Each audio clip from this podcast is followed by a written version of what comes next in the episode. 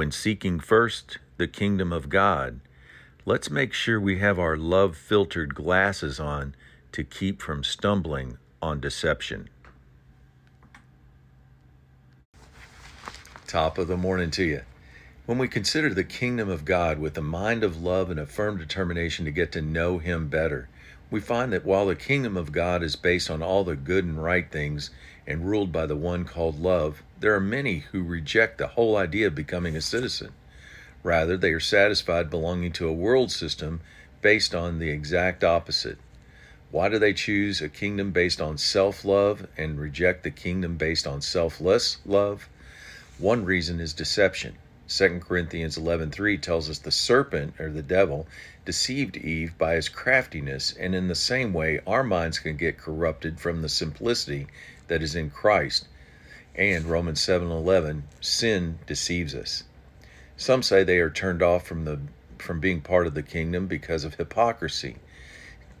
Uh, those are teachers that teach one thing and then do another. Luke 21 8, Jesus warns us to take heed that not uh, that you not be deceived, for many will come in my name. In other words, don't go after them. 2 Thessalonians 2 9 and 10 tells us that we can be subject to such deception because we don't receive the love of the truth, that we may be saved.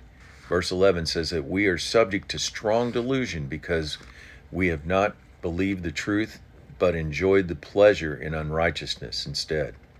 Ephesians 5 5 says, No fornicator, unclean person, or covetous man who is an idolater has any hope of entering the kingdom of God.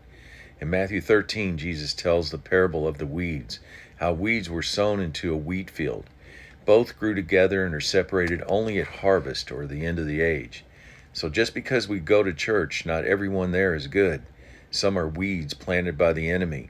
That's why it's important to know and love the truth it becomes easy to spot the imposters. Word of encouragement the key to not falling for deception, whether it's in the world or in the church, is loving God's word and the truth.